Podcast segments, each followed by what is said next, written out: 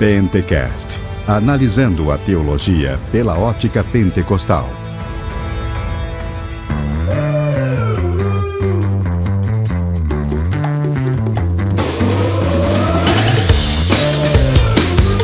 Fala varão, paz e graça a todos. Estamos mais uma vez aqui com o nosso Pentecast e esse é o de número 12, a parte 2 de Dons de Poder. Hoje nós estaremos somente passando diretamente para o nosso podcast, que tem a parte 2 aí que foi gravado tudo de uma vez, mas agora tem a continuação aí falando sobre dons de curar e dons de maravilhas. Fique conosco aí e veja o episódio até o final. Um abraço a todos aí em nome de Jesus.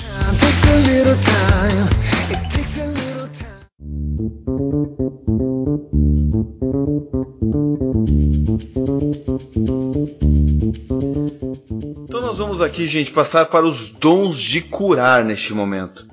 E os dons de curar já aparece não como dom de curar, mas dons é porque a palavra dom é carisma e no texto original está carismata, que são dons no plural, que seria um, um, dom mais plural realmente de várias manifestações. Esses dons, né, para a gente analisar, esses dons seriam mais relacionados à parte específica de cada doença ou seriam dons que manifestasse é, numa pessoa para várias doenças? Porque assim, tem algumas crenças que dizem, dizem de certa forma, para a gente é, colocar bem claro aqui, que aquela pessoa tem o dom para curar surdo.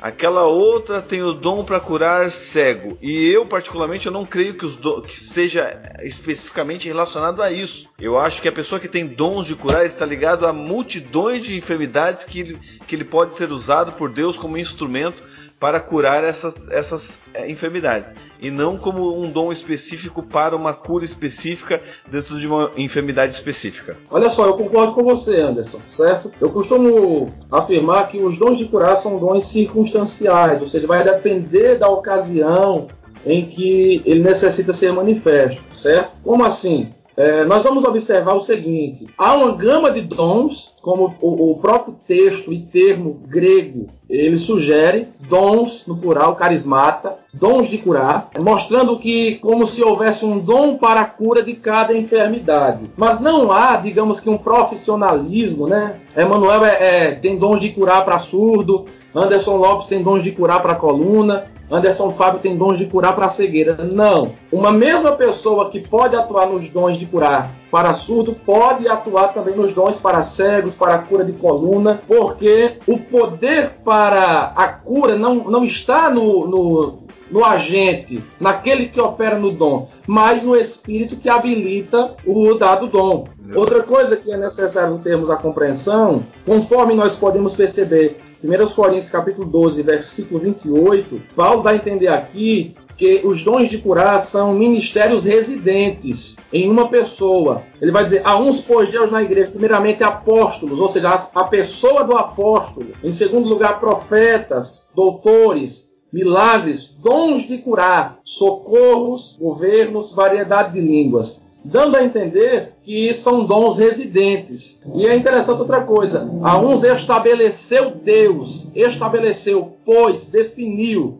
Então, eu acredito, não sei se vocês concordam, eu acredito que são dons residentes em pessoas específicas. Por que eu afirmo isso? Porque existem alguns que creem que são dons que podem atuar em qualquer pessoa, é, sem a necessidade de residir em um, um indivíduo especificamente. Conforme o que creio, são dons residentes. Segundo, são dons circunstanciais que verdadeiramente vão atuar para o que for de fato proveitoso. Por exemplo, é, já tive oportunidades de orar por surdos, orar por gente cega em que pessoas com problema de coluna não foi curada. E já tive oportunidades contrárias também. Muitas pessoas com problema de coluna, gente com um braço menor do que o outro, braço crescer, ser curado, e outras pessoas com enfermidades, entre aspas, menores ou menos agravantes, não serem curadas. Há sim a distinção do, do desses dons são dons que, como se o Espírito Santo concedesse um dom específico para cada enfermidade, mas não há essa delimitação, né?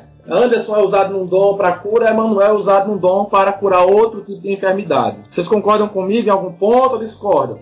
Não, exatamente concordo, mano, porque também é, eu concordo no sentido que você falou do residente, porque eu creio que o dom ele é concedido a uma pessoa para é, manifestar especificamente na respeito da cura e a pessoa será usada nisso. Porque se for é, não for residente, então cada pessoa que ora e é curada tem o dom de curar. Eu penso que não é assim. Eu penso que a pessoa que tem o dom de curar ela é usada para benefício da, da, do corpo de Cristo, mas o dom está específico direcionado a ela, porque ela, ela recebeu este dom de Deus, e justamente como você falou, o dom é algo que a pessoa possui, porque o dom é algo externo, é o que ela possui de fora para dentro, diferente do fruto que é de dentro para fora. O dom é de fora para dentro, é o que nós recebemos de fora para a algo específico dentro da, da, obra de Deus. E, e eu concordo plenamente contigo. O que eu gostaria também de pontuar aqui é que a questão da cura, as orações de cura, é um ministério inerente à igreja, como mandato cultural, ou melhor, como mandato ali expansivo do Evangelho de Cristo. Então, todos os cristãos são ordenados a orarem para curar. Agora, outras pessoas, algumas pessoas vão ser dotadas, como o próprio Manuel falou, de dons específicos dentro dessa área específica para atuar com cura. Agora, todos nós, crendo, como o próprio Tiago trabalha na sua carta, orando, com a oração da fé, crendo e orando pelo doente, sim, o doente ele pode ser curado pelo poder do nome de Jesus. Deixando claro que isso está dentro do quadrilátero pentecostal, né? Jesus Cristo salva, cura, batiza do Espírito Santo e breve vem. Então esse cura aqui ele não está unicamente vinculado à questão dos dons de cura. Eu não sei se o Manuel pensa diferente, mas eu acredito que é, esse, esse ponto do quadrado pentecostal ele abrange toda a igreja. Todos devemos orar por cura e crer que Jesus continua curando como curou, como sempre curou no seu ministério terreno e como sempre curou em todas as eras. Embora também dentro desse arcabouço esteja também os operadores de cura, que seriam os crentes dotados com carisma específico para tal finalidade.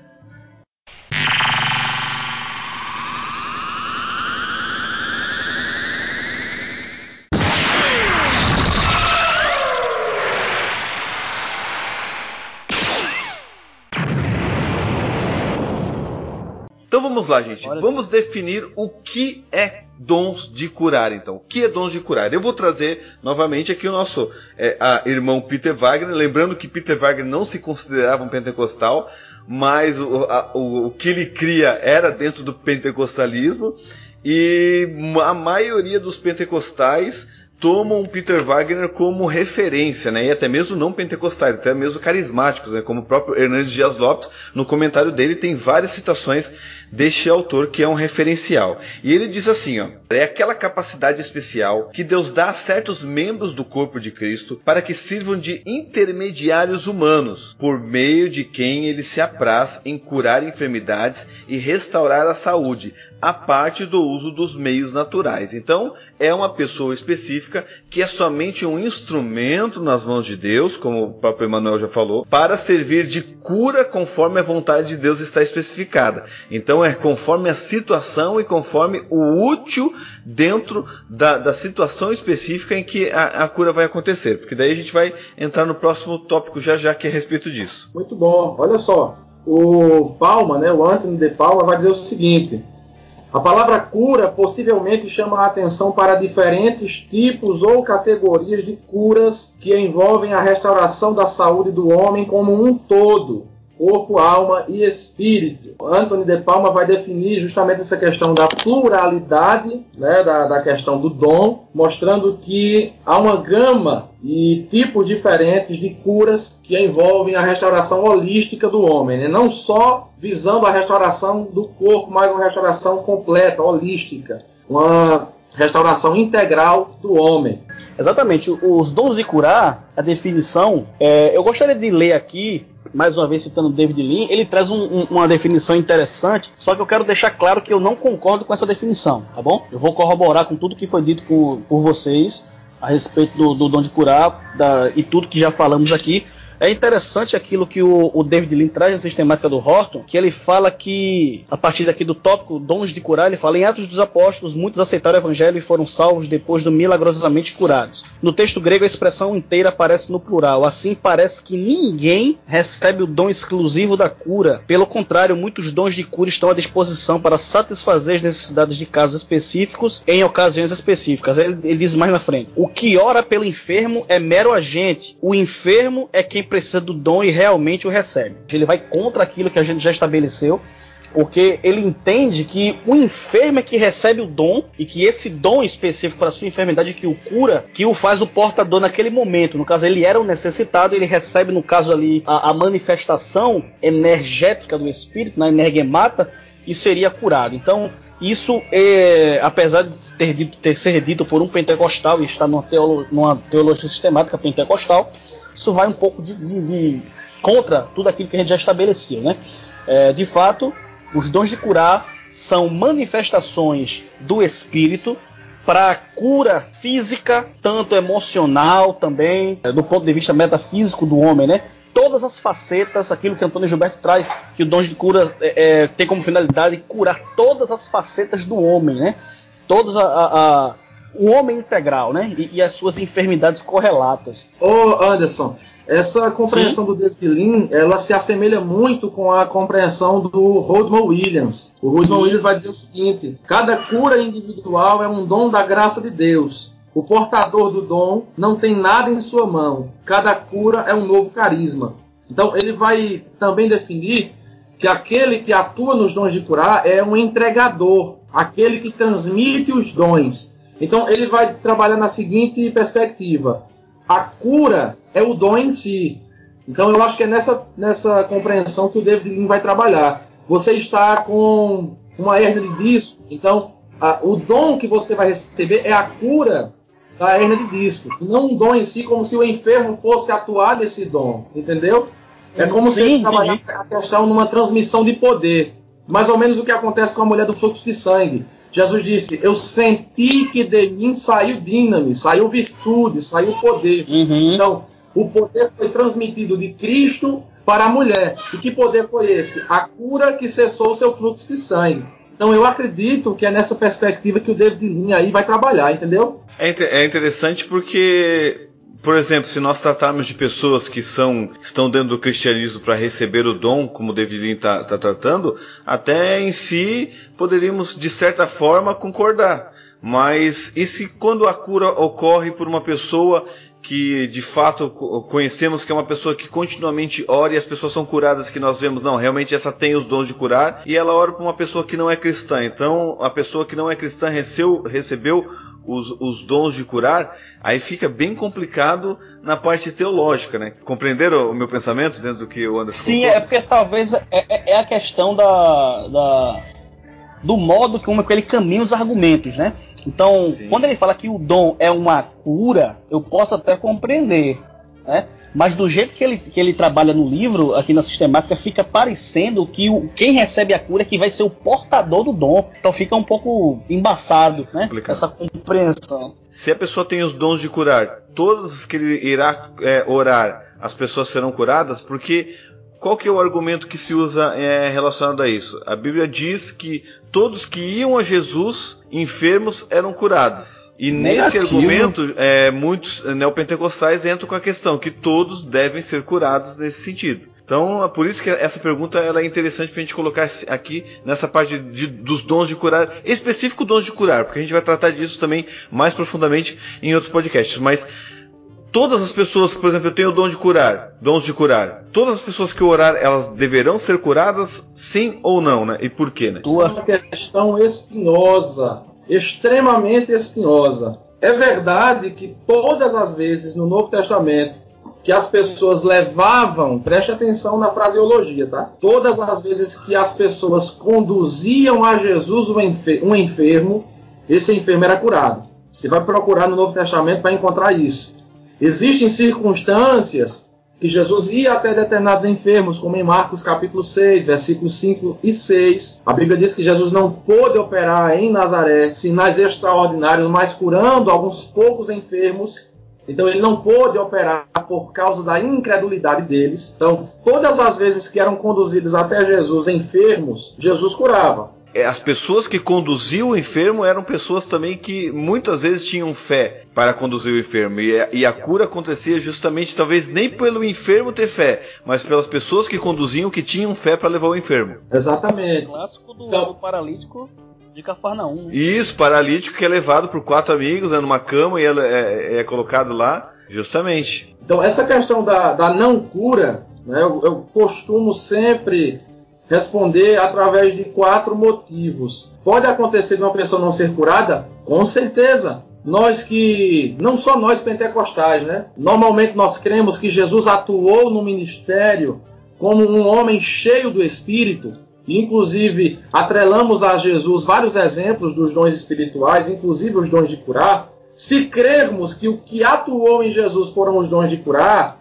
como assim cremos, então nós temos que admitir que é possível sim um enfermo diante de um portador dos dons de curar não ser curado. Eu acabei de fundamentar isso, né? Muitos, Jesus foi até muitos e muitos não foram curados. A, Marcos capítulo 6 é bem claro. Outro exemplo, João capítulo 5, Jesus esteve num hospital, né, o tanque de Betesda, onde muitos enfermos ali estavam, e Jesus curou apenas um homem, apenas um homem dentre tantos, centenas, quem sabe, de enfermos que ali haviam. Normalmente eu costumo elencar quatro motivos. Existem muitos, muitos outros, mas eu costumo elencar quatro motivos que possa fazer com que alguém não seja curado. O primeiro motivo é a ignorância. Existem pessoas que não sabem que determinadas bênçãos de Deus são para elas. Um exemplo disso, sobre essa questão de muitos não desfrutarem de bênçãos por ignorância, é o texto de Atos capítulo 19. Paulo pergunta: Recebestes vós o Espírito Santo quando crestes? Eles vão dizer: Nós nem ainda uh, ouvimos falar uh, que haja Espírito Santo ou que o Espírito Santo já está disponível a nós por ignorância, deixaram de receber tal bênção. Pode acontecer de uma pessoa, como Tiago 4,2 vai dizer, não receber algo porque não pede. E existe aquela ignorância piedosa, eu chamo assim, que é aquele crente que não recebe por não saber que a cura para ele, ou por pensar que Deus deseja-o com aquela doença por pensar que é a perfeita vontade de Deus, Deus colocou aquela doença naquela pessoa. Então, essa pessoa vai crer ou não vai crer que seja necessário é, pedir cura, ou essa pessoa não sabe que é a vontade de Deus curá-la, né, ou que há cura disponível para ela. Eu costumo dizer que a ignorância é um dos motivos. Segundo motivo, já tratado aqui, incredulidade. Existem muitas pessoas que não são curadas porque rejeitam a cura por incredulidade. Não creem que é o desejo de Deus curar. Não creem que Deus ele possa curá-lo ou acreditam o contrário. Acreditam que é a vontade de Deus que ele permaneça com aquela enfermidade. Quer um exemplo? Eu tenho outra incredulidade que eu chamo de incredulidade piedosa também, que é aquela incredulidade que é admirada. O camarada está doente, e as pessoas louvam aquela pessoa, a atitude daquela, daquela, daquele camarada, porque rejeitou uma oração por cura. E, e olham isso até como um, uma ação de fé, um ato de fé. E existem outros que endeusam os santos, os servos de Deus, como se fosse inconcebível atribuir a ele ou a ela incredulidade. Por ser um homem piedoso, por ser um homem de oração, por ser um homem destro nas escrituras, habilidoso, ah, não admite que ele possa estar agindo com incredulidade. Quer um exemplo? Lucas capítulo 1, versículos 6 e 20, vai falar que ah, Simeão, ou melhor dizendo, Zacarias e sua esposa Isabel, eram um homem e uma mulher piedosos, santos de Deus. Então percebam só, Lucas escreve isso aqui depois dos fatos já acontecidos. Então, havia a manutenção dessa percepção sobre Zacarias e sua esposa. Era um casal que vivia irrepreensivelmente em todos os mandamentos e preceitos do Senhor, ambos justos perante Deus. Mas o que é que acontece? No versículo 20, vai dizer que Zacarias ficou mudo por não crer no que o anjo havia falado. Então o que é que temos aqui? A incredulidade tocou esse homem que, apesar de ser piedoso, apesar de ser irrepreensível, apesar de ser justo, quanto àquele determinado assunto, ele não teve fé. Então é possível um camarada ser piedoso, santo, justo, habilidoso nas escrituras e não ser curado por incredulidade, porque ele não creu que a cura era para ele. Outra situação que pode acarretar uma não cura é a falta de fé do ministro. Pode acarretar. Marcos 9, versículos 18 e 19, vai mostrar que os discípulos não conseguiram expulsar um demônio porque lhes faltava fé. Outra coisa, Anderson, que a gente tem que observar não é o fato de porque Emmanuel Martins orou e você não foi curado, que não seja a vontade de Deus que você seja curado. A gente vê que os discípulos oraram, o menino não foi curado, o menino não teve os seus demônios expulsos, mas Jesus vindo expulsou e ele foi liberto. Então, às vezes é a falta de fé de quem está orando, ministrando. E um outro e último ponto, que aqui vocês podem até discordar desses três primeiros, mas eu tenho certeza que nesse aqui vocês vão concordar comigo e todos os ouvintes também. Um mistério soberano do Pai. Nisso aqui, eu acredito que até aqui eu andei de mãos dadas com muitos movimentos de cura. Desde os movimentos dentre os carismáticos até certas alas dos, do pessoal da palavra da fé. Mas aqui todos vão bater em mim, todos vão discordar de mim, certo? Desses movimentos de cura. Eu acredito que existem casos que Deus ele não vai dar satisfação do porquê ele não vai curar. Existe fé em quem ora, existe fé em quem deseja, mas Deus simplesmente não vai curar. Por quê? Não sei. Deus é soberano. Assim como um pai, vocês são pais, eu não sou ainda, mas se vocês não passaram por isso, vocês vão passar. Vai chegar um momento em que vocês vão ter total condições de presentear o filho de vocês com aquilo que ele deseja por exemplo, uma bicicleta. Mas você vê que se presentear agora com a bicicleta, ou se presentear com a bicicleta de modo definitivo, isso vai servir como um prejuízo para ele. Então, o que é que você faz? Mesmo você desejando presentear com a bicicleta, mesmo você querendo dar a bicicleta, você não vai dar, porque sabe que não vai servir para o bem. Então, existem casos que Deus não cura, porque ele vê que a cura não vai lhe conferir, lhe conceder a glória necessária. A morte daquela pessoa vai causar mais é, lucro do que a cura daquela pessoa. Quer um exemplo? 2 Reis, capítulo 13, versículos 14, 20 e 21. A Bíblia diz que Eliseu estava doente da doença com a qual morreria.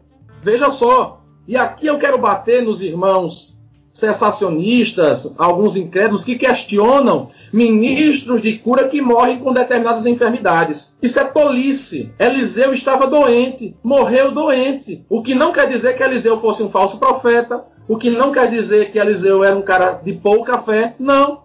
Ele simplesmente não recebeu a cura porque Deus tinha um mistério e Deus tinha propósitos maiores com aquela morte de Eliseu. Então, se John Wimber morreu de derrame, se Oral Roberts morreu com problemas de coração, se morre Cerulo morreu de Covid, é, enfim, se Reinhard Bonk morreu é, após um, um câncer de, de, garganta, isso não desqualifica um ministro de cura. Isso só mostra e ressalta a soberania de Deus. Eliseu estava doente, mas o que é que acontece? um milagre inédito através da morte de Eliseu. Você nunca ouviu falar até, até aqui, e após esse fato, você não ouviu falar mais um milagre exclusivo através da morte de Eliseu. Um defunto em cima dos seus ossos, o que acontece? O defunto revive. Às vezes Deus tem um propósito maior com a morte de um determinado santo, santo seu, e ele assim não cura para que a sua glória seja promovida através daquela situação.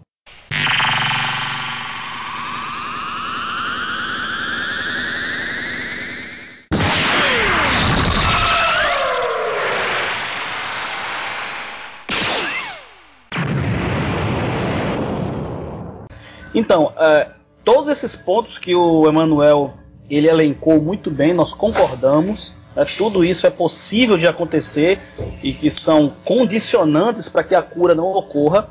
Mas a última é fundamental, eu acho brilhante essa conclusão, por mais que as escrituras nos dê um apoio muito bom a respeito disso, ainda ainda é uma coisa que muita gente ainda discorda, ignora, inclusive, como o próprio Anderson Fábio disse, usa esse artifício para bater no continuismo, né? Como se Deus não fosse soberano, como se a gente, como que o portador dos dons de curar, por exemplo, como eles vivem dizendo, tivesse a obrigação moral e espiritual de ir até o hospital e curar todos, se nem o próprio Cristo fez isso lá no tanque de Betesda, o qual ele poderia muito bem fazer. Então a soberania de Deus é muito importante nesse aspecto. É, retorno novamente ao texto lá de 1 Coríntios 12, 7. É para o que for útil, é a utilidade. E a morte como o Emmanuel disse, dos ministros de cura, ressalta tanto a soberania de Deus, que ele faz o que ele quer, quanto ressalta também a limitação que o homem tem, nada é dele. Inclusive, é, existem textos que comprovam né, que o próprio Paulo, tendo operado muitos milagres, ele não, ele não curou certas pessoas, inclusive o próprio Timóteo, que era enfermo. Né? Por mais que ele fosse ali um apóstolo que tivesse os dons de curar ativos no seu ministério. Era até um distintivo, né? Eram as marcas do apostolado de Paulo. E mesmo assim, ele não cura todos, ele deixa, se eu não me engano, Trófimo doente em Mileto. Então, isso já comprova tanto a soberania de Deus, como Emmanuel trouxe, como também a limitação humana, porque o Espírito é Deus, o Espírito é soberano e ele faz aquilo que ele quer com a finalidade que ele quer. Exato, e eu também é, corroboro com a, com a exposição que o Emmanuel belamente trouxe para nós que essas questões de incredulidade elas, elas são muito fortes é, relacionadas à parte de cura e principalmente como o Anderson Lopes disse a parte final. Porque porque nós temos que saber também é, relacionar a respeito da própria enfermidade, o porquê da enfermidade, porque nós sabemos que, como eu falei na, na outra podcast, que a enfermidade ela pode vir por causas naturais, a pessoa não se cuida e até mesmo entra na parte de tentar ao Senhor em muitas, em muitas questões e não se cuida e acaba ficando enferma. É, essa é uma questão. Deus pode curar uma pessoa assim? Com certeza pode como, como cura.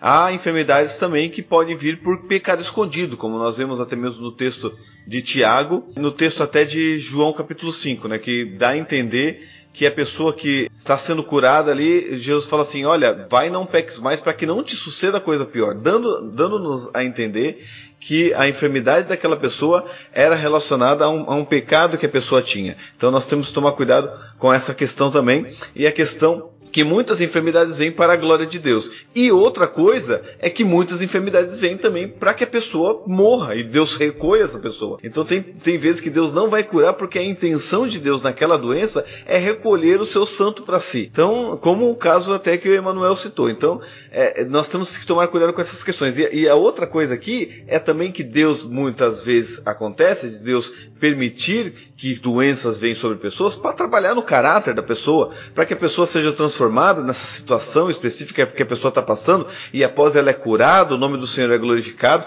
mas ela sai da situação de enfermidade e de doença uma pessoa melhor, uma pessoa mais parecida com Cristo, uma pessoa que era orgulhosa agora já está já mais com o caráter de Cristo mais fincado no seu interior. E são essas questões também que estão relacionadas com a parte de enfermidades e com a parte de cura.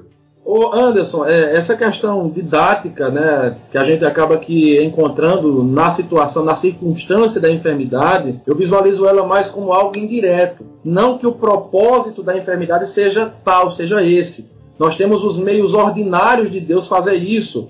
A Bíblia vai mostrar claramente que Deus santifica o homem através da palavra, através do sangue de Cristo e através do Espírito Santo. Lógico, como o texto de Romanos diz, Romanos 8, 28, todas as coisas cooperam para o bem. É lógico que Deus vai tomar proveito de uma situação dessa para moldar o caráter, para trabalhar na, na, na vida da pessoa. Por que eu estou frisando isso? Porque existem alguns irmãos que pensam que é Deus que envia para. Eu consigo ver dentro do texto bíblico que os meios de santificação são esses três: palavra, sangue de Cristo e o Espírito Santo. No entanto, Deus ele se utiliza logicamente, ele é soberano e sábio, ele faz convergir todas as coisas para o bem dos seus servos, para o bem daqueles que o amam. Deus toma proveito da situação para trabalhar no caráter do homem. Exatamente, exatamente. E outra coisa que, outra questão para a gente tratar é a respeito da medicina que muitas pessoas, até pessoas antigas, a gente vê que confundem essa questão da própria é, cura. E a questão é: médico, remédio, cura. E agora? Eu tomo remédio, não tomo? Vou ao médico, não vou? Se eu creio em dons de curar, será que quando eu vou no médico eu já estou sendo incrédulo? como nós podemos tratar essa questão da própria do próprio dons de curar com a questão da própria medicina. Acho interessante o, aquela citação de Jesus, né, quando Jesus diz: Olha, os sãos não precisam dos médicos, mas os doentes. Então nós vamos ver que Jesus ele não condena né, a prática ou o ato de você buscar o, o, recurso medicinal. O que a Bíblia condena, e nós vamos ver isso no caso do rei Asa, é que, o, por exemplo, o rei Asa confiou mais nos médicos do que em Deus. É, é bem interessante esse texto. Mas assim, a questão não é você.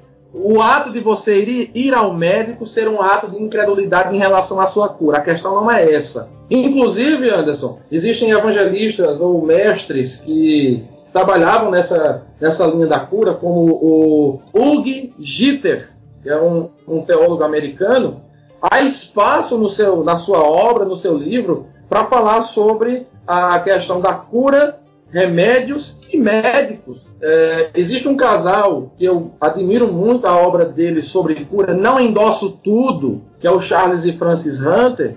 Eram homens, era um casal que trabalhava com cura de modo espantoso. É, eles vão dizer o seguinte: que se você orar pela enfermidade e ela não for curada, vá ao médico. E todas as minhas fontes né, com as quais eu trabalho a questão da cura, todos vão dizer o seguinte: não se pode suspender medicamento após oração de cura, a não ser que o médico, ao constatar a cura, assim o faça, porque ele vai trabalhar a questão da responsabilidade. Nós não podemos ser irresponsáveis. Então, meus irmãos, a, a Bíblia não vai mostrar em lugar algum que nós devemos ser irresponsáveis.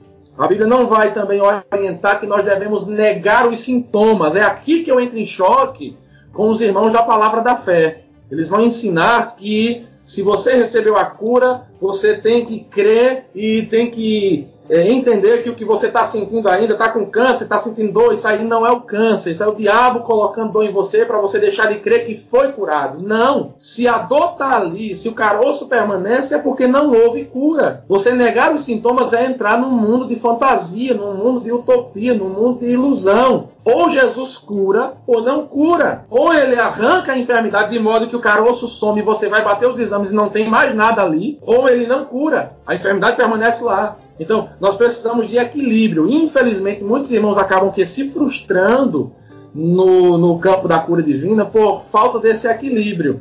Muitas pessoas que uh, uh, pensam que só porque você orou tem que abandonar os remédios, tem que uh, deixar de ir ao médico. Não. Nós compreendemos que os médicos, a, a medicina, coopera com a vontade de Deus em curar o seu povo, em curar a humanidade. Então não é errado ir ao médico, não é errado tomar remédios, mas se cremos que fomos curados, nós precisamos voltar ao médico para comprovar a cura sobrenatural. Uma coisa que o Wayne Gruden ele diz bem interessante na uma teologia sistemática dele, não é a teologia exaustiva, é um livro menor, que é a introdução a... Isso, isso né? É, e é bem, é bem interessante porque ele, ele traz conceitos diferentes do que ele traz na teologia. E ele fala da seguinte maneira: que diz que a, do Senhor é a terra e a sua plenitude nessa questão dos dons de curar. Então Deus deixou partes químicas na natureza para que as pessoas fossem curadas também através desse, desses setores químicos. Porque como é que as pessoas são curadas? As químicas que se fazem dos remédios são justamente coisas tiradas da própria natureza. E até é, fazendo um jabá aqui da minha esposa, ela está trabalhando com questão de óleos essenciais do terra e eu tenho renite, eu uso o, o, um dos olhos ali e a minha renite passa, porque porque é, é, nós cremos dessa forma que Deus deixou na natureza remédios para que as pessoas fossem curadas também. Então tem essa parte da parte da medicina e tem a parte da, da manifestação. Por quê? Porque até mesmo nós vemos 1 Timóteo 5:23, Paulo fala a Timóteo, Timóteo você não beba só água, você beba um pouquinho de vinho por causa das suas constantes enfermidades no estômago. Por que, que Paulo não orou para Timóteo ser curado? Falou, não, Timóteo, você está com falta de fé. é. Porque senão, não, Timóteo, você não pode tomar só água. Ou talvez alguns acham por, por causa que a água era muito suja naquela época e coisa e tal. Independente dessa parte cultural, mas dá algo para Timóteo por causa da enfermidade dele. Então, nós vemos até mesmo do, do, do, evangelista carismático. Quem é o evangelista carismático? Lucas. Quem que Lucas era? Era um médico. É. Pois é, ao amado médico Lucas. Então, o próprio Lucas, que é o, o, evangelista carismático que fala a respeito das coisas relacionadas ao pentecostalismo, que dá essa ênfase no revestimento de poder, era uma pessoa que tratava com medicina, que, que curava as pessoas não somente com oração, mas com remédios e com outras questões também. Então, nós temos, como o, o Emmanuel falou, bem falado, nós temos que tomar cuidado com isso, ser sensatos, ser equilibrados, cremos que Deus pode curar. Se você orar por você e você recebeu uma oração de cura e você crê que é, foi curado, vá ao médico. Se o médico constatar, não, realmente, olha, alguma coisa aconteceu que eu não sei o que, que é, você está curado. Aí você para de usar o remédio. Porque é muito perigoso você deixar de tomar o remédio sem, sem constatar realmente que você foi curado, porque pode acontecer coisa pior com você, com a sua saúde, e nós não podemos tentar o Senhor também, e temos que ser sensatos, é, sensatos nessas questões.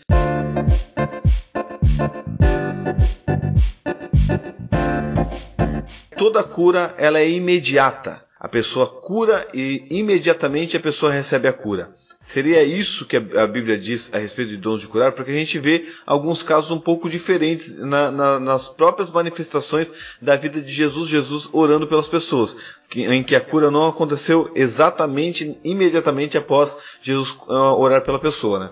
Inclusive um caso muito conhecido, quando Jesus ele convidado a curar o cego de Betsaida, a, a Bíblia vai nos falar que Jesus orou por aquele cego duas vezes. Na primeira vez, ele passou a enxergar parcialmente, vendo os homens como se fossem árvores, sendo curado totalmente na segunda vez. Aqui nós entendemos e vemos que essa cura ela foi gradativa, ela não foi instantânea, ela não aconteceu naquele momento de uma vez por todas. Marcos capítulo 8, versículo 22 ao 26, mostrando que às vezes vai ser necessário nós orarmos por uma pessoa mais de uma vez. Não vai ser na primeira vez que a pessoa vai ser curada. O primeiro surdo que eu orei, quando eu orei por ele a primeira vez, ele ouvia apenas quando eu proferia a palavra, o nome Jesus. Eu dizia, ouvidos, ouvido, abra em nome de Jesus. Ele não ouvia toda a sentença da frase, mas a, ouvia apenas o nome Jesus. E eu entendi que se ele ouvia o nome Jesus, ele ouviria mais. Então orei uma segunda vez, e nessa segunda vez ele foi curado totalmente e está curado até hoje para a glória de Deus. Existem casos que sim, pode ocorrer uma cura gradativa, uma cura parcelada. Um outro exemplo, Lucas capítulo 17, uh, ah, os dez leprosos, a Bíblia diz que à medida que eles iam ao sacerdote, perceberam que ficaram limpos. Então não foi algo que aconteceu lá quando Jesus proferiu a palavra. Eles andaram e no caminho perceberam que a enfermidade havia sido curada. Diferente de certo? Mateus 8, né? Mateus 8 a Bíblia diz que Jesus tocou no leproso e disse: Quero ser limpo. E a Bíblia diz: E naquele mesmo momento ele ficou limpo da lepra. Então, nesse Exato. caso ali, aconteceu imediatamente. Já nos casos dos dez leprosos, foi algo gradativo. Exato, exato, muito bem. Um outro exemplo é João capítulo 4, versículo de número 48 até o versículo de número 54. O filho do oficial, ele estava doente. Ele chegou para Jesus e disse: Senhor, desce antes que meu filho morra. Jesus disse a ele: Vai, o teu filho vive. E o homem creu na palavra que Jesus lhe disse e se foi. A Bíblia diz que ele desceu e saíram ao encontro de seus servos e anunciaram, dizendo: Teu filho vive. Perguntou-lhes, pois, a que hora se achara melhor? Disseram-lhe: Ontem, às sete horas, a febre o deixou. Então o que, é que a gente vê aqui? Que o homem pergunta a que horas ele se achara melhor, que, que horas começou a melhorar. O jovem estava à morte. E o texto diz que a febre o deixou tal hora, na hora que Jesus havia proferido a palavra. Então o que é que vemos aqui? Que o jovem melhorou, melhorou, não que foi algo instantâneo, né? A cura total naquele momento. Certamente era um mal que estava ocasionando a morte, como o próprio texto diz, mas o texto mostra que esse jovem ele fica melhor, a febre o deixa e o nome do Senhor foi glorificado a partir de então.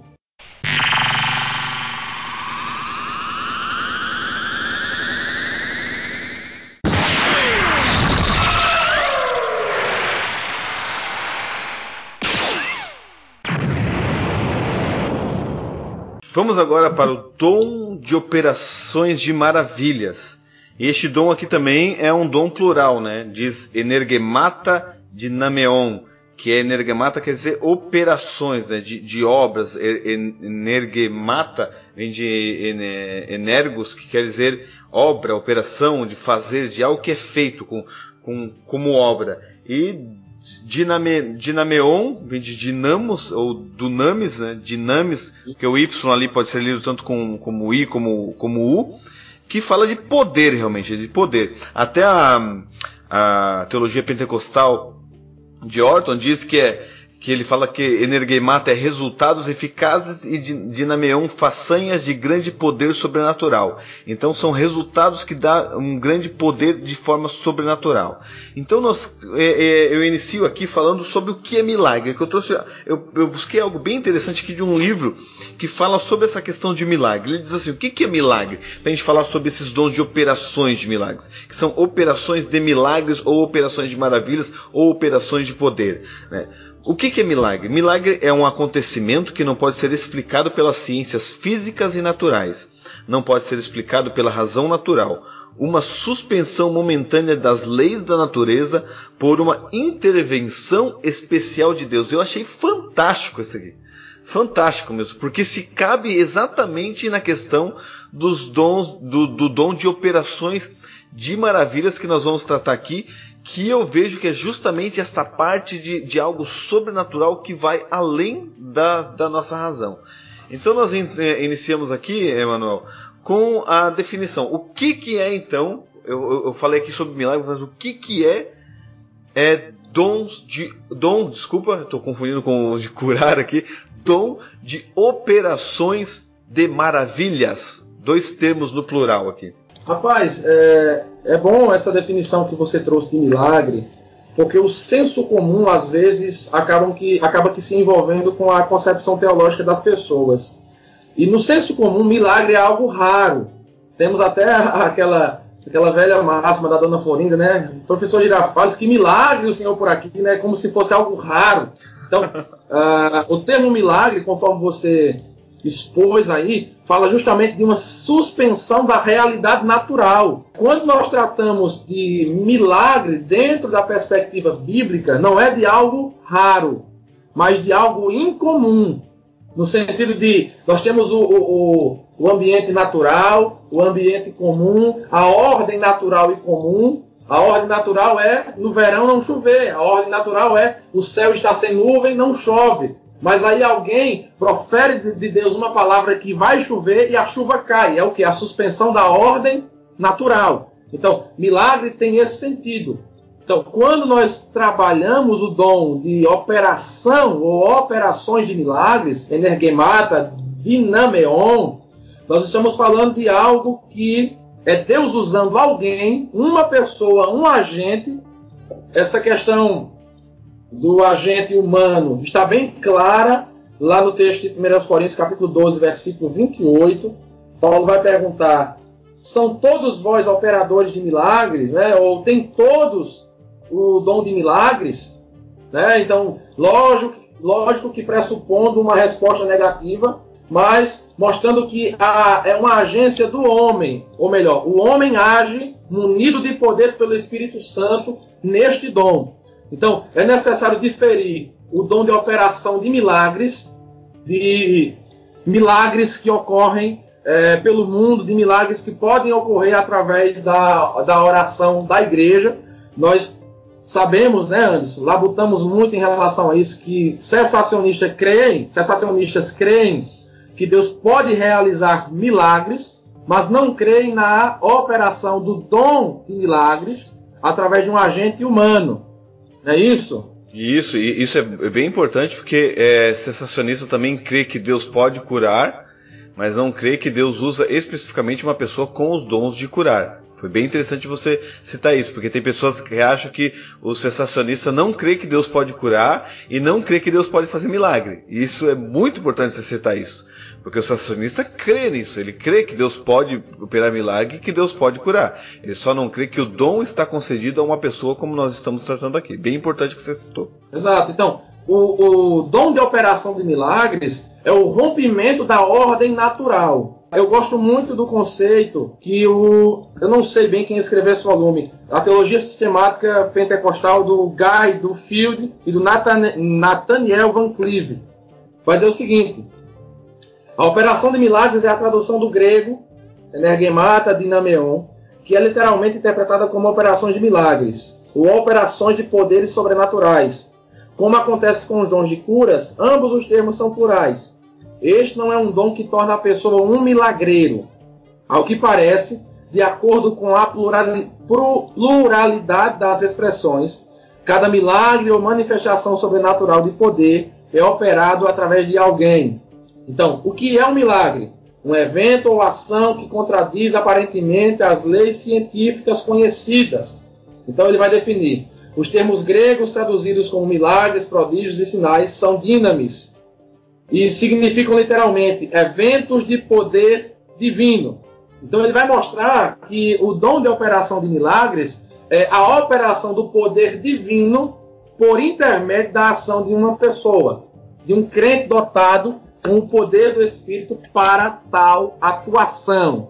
É, eu quero que os irmãos sempre tenham em mente isso. O dom de operação de milagres não é a mesma coisa que milagres. O dom de operação de milagres é Deus se utilizando de um instrumento humano, de uma pessoa, para intervir no curso da natureza de alguma maneira. O dom de operação de milagres, ele atua no indivíduo. Muitas vezes nós vemos milagres acontecendo pela intercessão da igreja. Aí já é uma outra situação. Aí se enquadraria nessa situação que eu acabei de citar, em milagres de modo geral, digamos assim. Em milagres, com, em milagres em si. O, o sensacionista crê, por exemplo, que se uma, uma igreja se reunir para, para orar por determinada situação, Deus pode intervir. Tanto é que eles oram né, pela intervenção de Deus na economia, na política, porque creem, lógico, na intervenção e na soberania, na soberania de Deus para tal.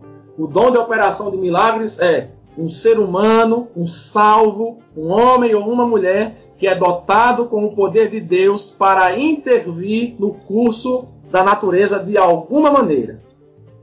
Até Peter Wagner corrobora com o que tu está dizendo, que ele diz assim: ó, é a capacidade especial que Deus dá a certos membros do corpo de Cristo para servirem de intermediários humanos através de quem Deus realiza atos poderosos que os observadores podem notar que alteraram o curso ordinário da natureza. Então é, ele diz que são pessoas que são é, instrumentos de Deus e, ele, e é, e, é, interessante que Peter Wagner usa isso tanto em dons de curar como no dom de operações de maravilhas, mostrando que é, a pessoa possui o dom, mas não é a pessoa em si que manifesta o poder. A pessoa é um instrumento de Deus para realizar tal ato e as pessoas que estão observando o ato que está acontecendo, elas veem que aquilo que ocorreu não é algo natural que ocorreu. É, é, é, expandiu as questões da física e da lógica e da, da, da ciência que ocorreu realmente o que é, você está citando, um milagre. E não um milagre no sentido de que é, dificilmente ocorre, como você bem citou, mas um milagre porque foi algo extraordinário que a mente e a razão humana e a ciência humana, que é, é vamos, dizer, vamos dizer desta forma, a capacidade intelectual do homem é, responder a certas questões relacionadas à naturalidade da vida,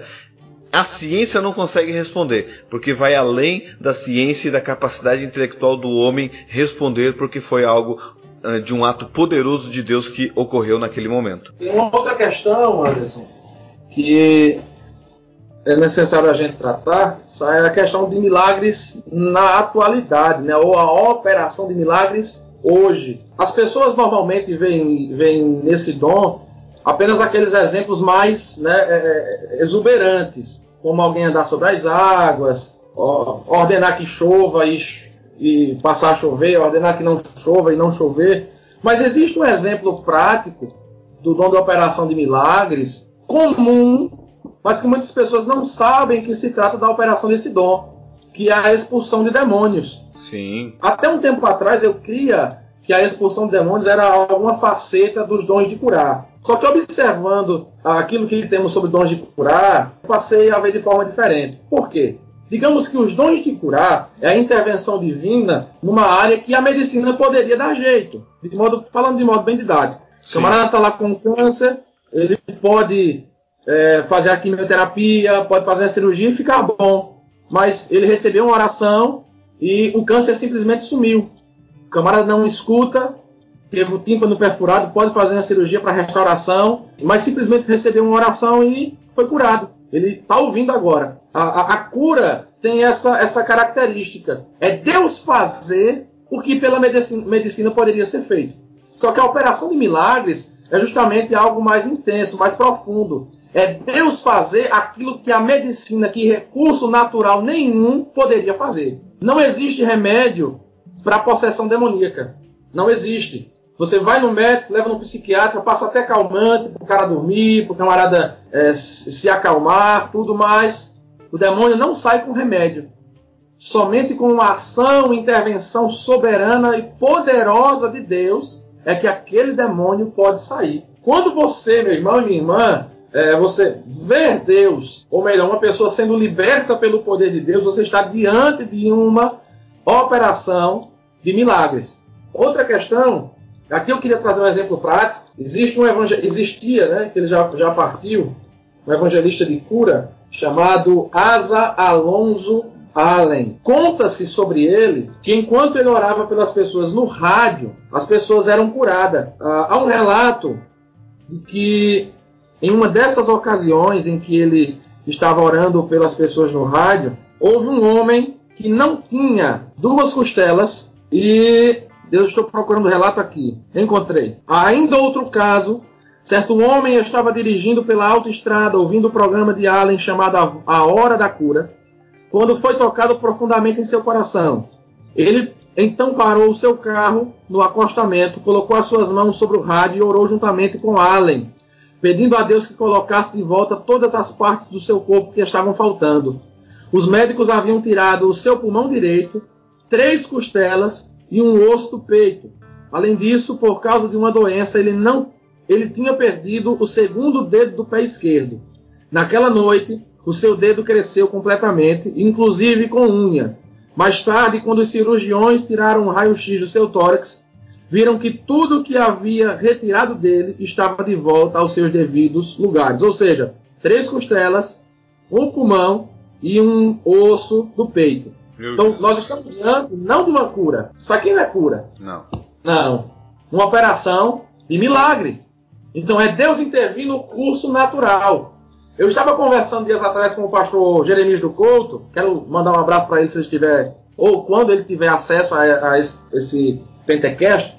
E ele me contou algo interessante que ele viveu com o Bernard Johnson. Bernard Johnson estava numa cruzada, acho que foi no Rio de Janeiro, e estava chovendo. E ele orou juntamente com o povo, com a igreja. E por incrível que pareça, Anderson, ao redor do estádio a chuva estava torrencial. Mas a partir daquele momento não mais caiu uma gota de água sequer dentro do estádio. Temos o quê? Uma operação de milagre. Existe um evangelista chamado Celso Lopes dos Santos, existiu, né? ele faleceu em um acidente aéreo no ano de 1981 que quando ele começava a orar pelos enfermos, Anderson, as pessoas que estavam com muletas de alumínio e que seriam curadas por Deus, a muleta derretia. Simplesmente a muleta derretia. Começava a derreter. Os paralíticos abandonavam a muleta e saíam andando, saltando e glorificando a Deus. O que é isso? A cura com uma operação de milagre. Eu quero que os irmãos entendam, não estamos falando de modismo. Estamos falando daquilo que Deus realmente faz. Deus pode fazer isso? Lógico. Você citou bastante é, é, evangelistas. Tem um que é bem conhecido, que é T.L. Osborne. T.L. Osborne, sim, sim. ele é, engana, ele vai orar, ele está orando por várias pessoas e ele pega um menino no colo, um rapaz, não, é um menino. Ele pega, levanta o menino e ora pelo menino e ele olha para o menino e o menino não tem olhos. É, o menino não era cego, o menino não tinha olhos, os olhos dele estavam fechados, ele não tinha o globo ocular.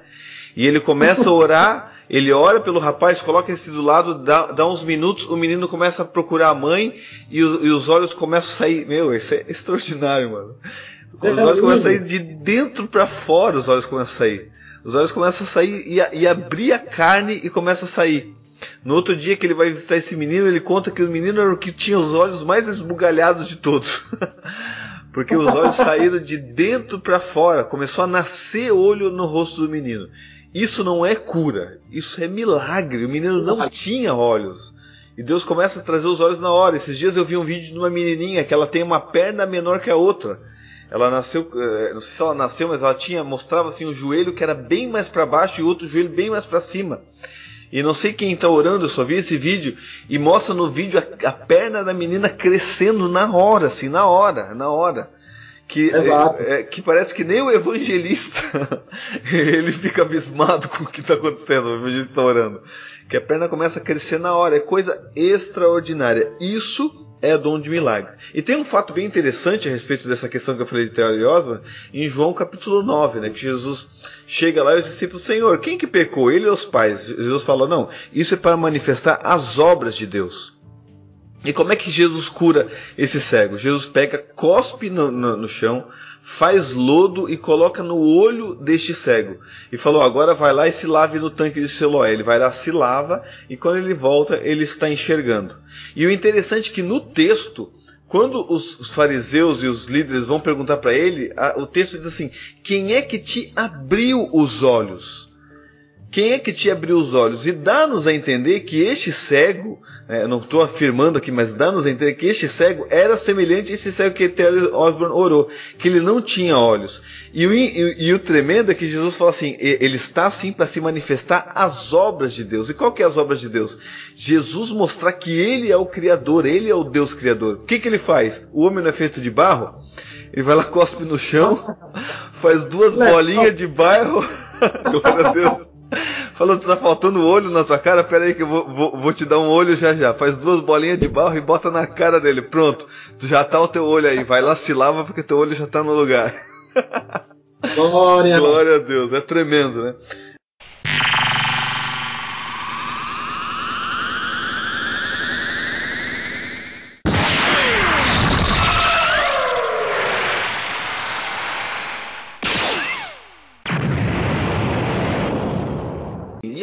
Questão de ter este dom, e até mesmo os dons de curar, né? Que são dons que mostram a evidência do poder de Deus, é a questão de tomar cuidado com o orgulho, porque tem muita gente, né, irmão Monal, que tem este, este, dom e não toma cuidado e começa a fazer como você mesmo citou, começa a fazer ênfase no próprio dom e não na pessoa de Cristo. Começa a falar, não, vem para, para o, o, o, culto do, do emagrecimento, vem para o culto disso, e começa a enfatizar essas sessões por causa de orgulho, de, de, de manifestações realmente na própria, no próprio milagre em si e não em Cristo e tem que tomar cuidado com a questão do orgulho neste dom, como em todos os dons, né? Até mesmo o dom de profecia, é. tem, tem pessoas que se orgulham, todos os dons. Só que este dom de maravilhas é um dom que se manifesta muito mais o poder de Deus, porque é um dom que foge o curso natural das coisas e mostra que a pessoa que tem esse dom é uma pessoa que muitas pessoas que, que não conhecem o Evangelho, não, essa pessoa é uma pessoa poderosa.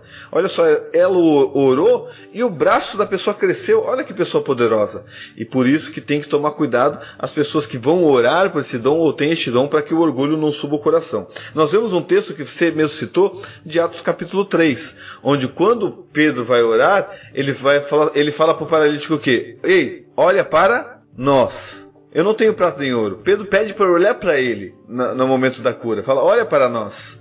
Eu não tenho prata nem ouro, mas o que eu tenho te dou. Em nome de Jesus, levanta e anda. E ele levantou. O fato do, daquele homem ser curado chamou a atenção de muita gente, porque ele vivia na porta do templo. É uma pessoa que nunca tinha entrado no templo para orar, gente. Nunca tinha entrado no templo para adorar. Mas naquele momento ele entrou saltando e pulando dentro do templo, adorando o Senhor. E aquilo chamou a atenção. E muitas pessoas se voltaram ao lado de, de, daquele paralítico e, e acharam e se admiraram com o milagre, com a cura que aquele paralítico recebeu. Quando Pedro vai, vai falar, ele fala assim: Israelitas, por que vocês, vocês estão se maravilhando disso? E por que fitai os olhos em nós, como se pelo nosso próprio poder ou piedade tivéssemos feito este homem andar? Olha que tremendo. Você vê que extraordinário? Pedro diz assim, ó, olha, vocês estão olhando para mim, vocês acham que, que fui eu? Que, que a gente está citando desde o início, né, Manuel? Que não é a pessoa em si que manifesta. Quem manifesta, como você tem citado os seus milagres, foi Jesus que curou foi so, você somente é um instrumento de Deus na mão de Deus e glória a Deus por isso. E tem muita gente que acha, poxa, que começa a se orgulhar achando que é ela que tem o poder, é ela que, que possui o dom agora, é ela que faz. E Pedro fala: Ei, vocês estão olhando para mim porque vocês estão achando que fui eu que fiz? Eu não fiz nada. Quem fez foi o Senhor Jesus Cristo. É Ele que cura, é Ele que faz os milagres, é Ele que opera, é Ele que usa. Nós somos somente instrumentos na mão de Deus e nós temos que tomar muito cuidado com isso. Anderson, eu vou ser bem sincero. Quem me acompanha de perto sabe que eu sou uma pessoa transparente. A gente diz aqui na Paraíba assim, quando a pessoa é muito transparente, eu sou uma pessoa rasgada, certo? Sim. Quem me acompanha sabe que eu sou assim. Eu já tive momentos, principalmente no início dessa, dessa manifestação de curas, isso há três anos atrás, já houve momentos em que eu quis me orgulhar. Já. E o que aconteceu? Uma cessação, uma suspensão das curas eu precisei me arrepender daquilo, certo?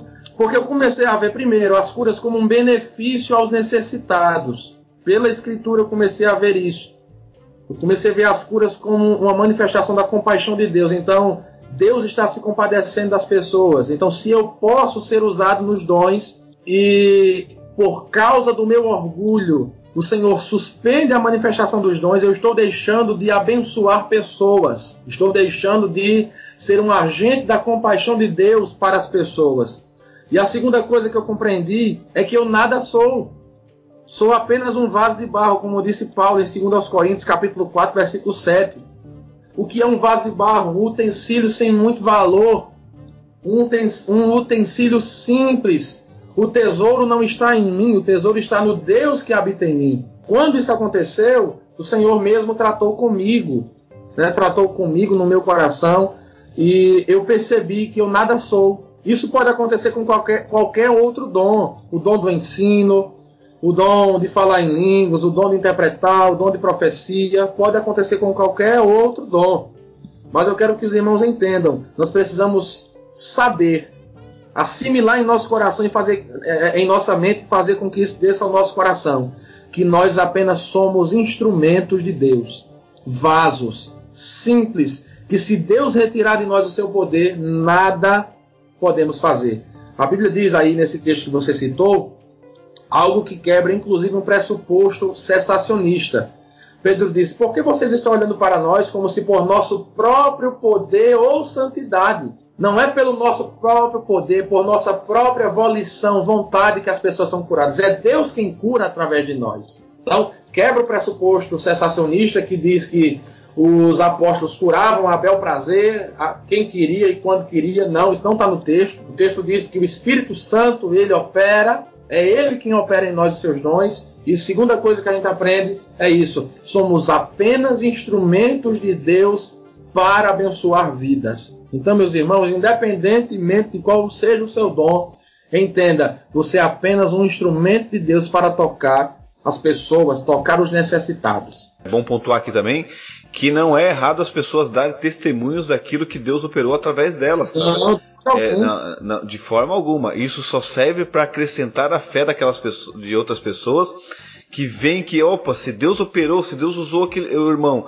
para curar, Deus também pode me curar. E isso vai acrescentando a fé das pessoas. E é importante que eu nem sabia essa questão do Emanuel, é importante o que o testemunho que ele falou aqui, que trouxe orgulho, que eu creio que traz orgulho para muitas pessoas. Muitas pessoas se orgulham justamente não somente de dom, né? Começam a pregar de uma maneira extraordinária e daí o orgulho, porque nós somos propensos a isso. E nós temos que cuidar com essas questões.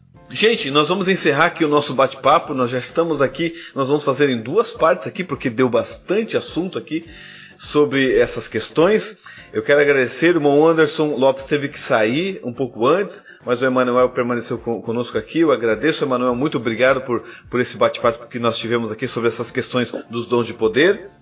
Amém. Rapaz, eu que agradeço a você por essa oportunidade tão rica, tão abençoadora para mãos é, em poder compartilhar da, da, do mesmo podcast com o Anderson, essa mente brilhante que Deus tem, Anderson Lopes nesse caso, né? Essa mente brilhante que Deus tem levantado aqui no nosso, no nosso Brasil. O Anderson Fábio também, esse homem humilde, cheio da de Deus, cheio da palavra do Senhor, que também é uma outra mente que os pentecostais brasileiros precisam conhecer. Eu fico muito feliz em poder ter estado com vocês, em poder contribuir. E estaremos aqui outras vezes, né, cooperando com outros irmãos, com outros temas, e estamos ouvindo. Então, Deus abençoe vocês. É, meus irmãos, eu quero convidar todos vocês a estarem me seguindo nas minhas redes sociais, certo? Você pode estar nos seguindo ali no Instagram. Você coloca lá Emanuel Martins, Emanuel com dois M's, Emanuel Martins Oficial. E também seguindo a nossa página da Cruzada no Instagram também. Você coloca lá a Cruzada, a mensagem do reino, tudo junto e vai encontrar a página do nosso ministério. Assim como também Convido todos os irmãos a nos seguindo. Lá no Emanuel Martins também. Estamos ali divulgando sempre vídeos de pregação, ensinos. E você vai ser bastante abençoado se estiver nos seguindo ali. Então, Anderson, muito obrigado pela oportunidade. Amém, meus irmãos. Muito, muito obrigado. O Emanuel foi uma bênção de Deus. E como eu falei, logo o Emanuel vai estar em mais vezes aqui, batendo papo com a gente aqui em outros podcasts. É, logo nós teremos Gutierrez Siqueira novamente aqui também para nós batermos um papo sobre outros assuntos também. Então, meus queridos, eu quero deixar todos com a paz do Senhor Jesus, o amor de Deus e a comunhão com o Espírito Santo esteja sobre as suas vidas. E logo, logo nós temos mais podcasts, Pentecast para vocês. Um abraço em nome de Jesus.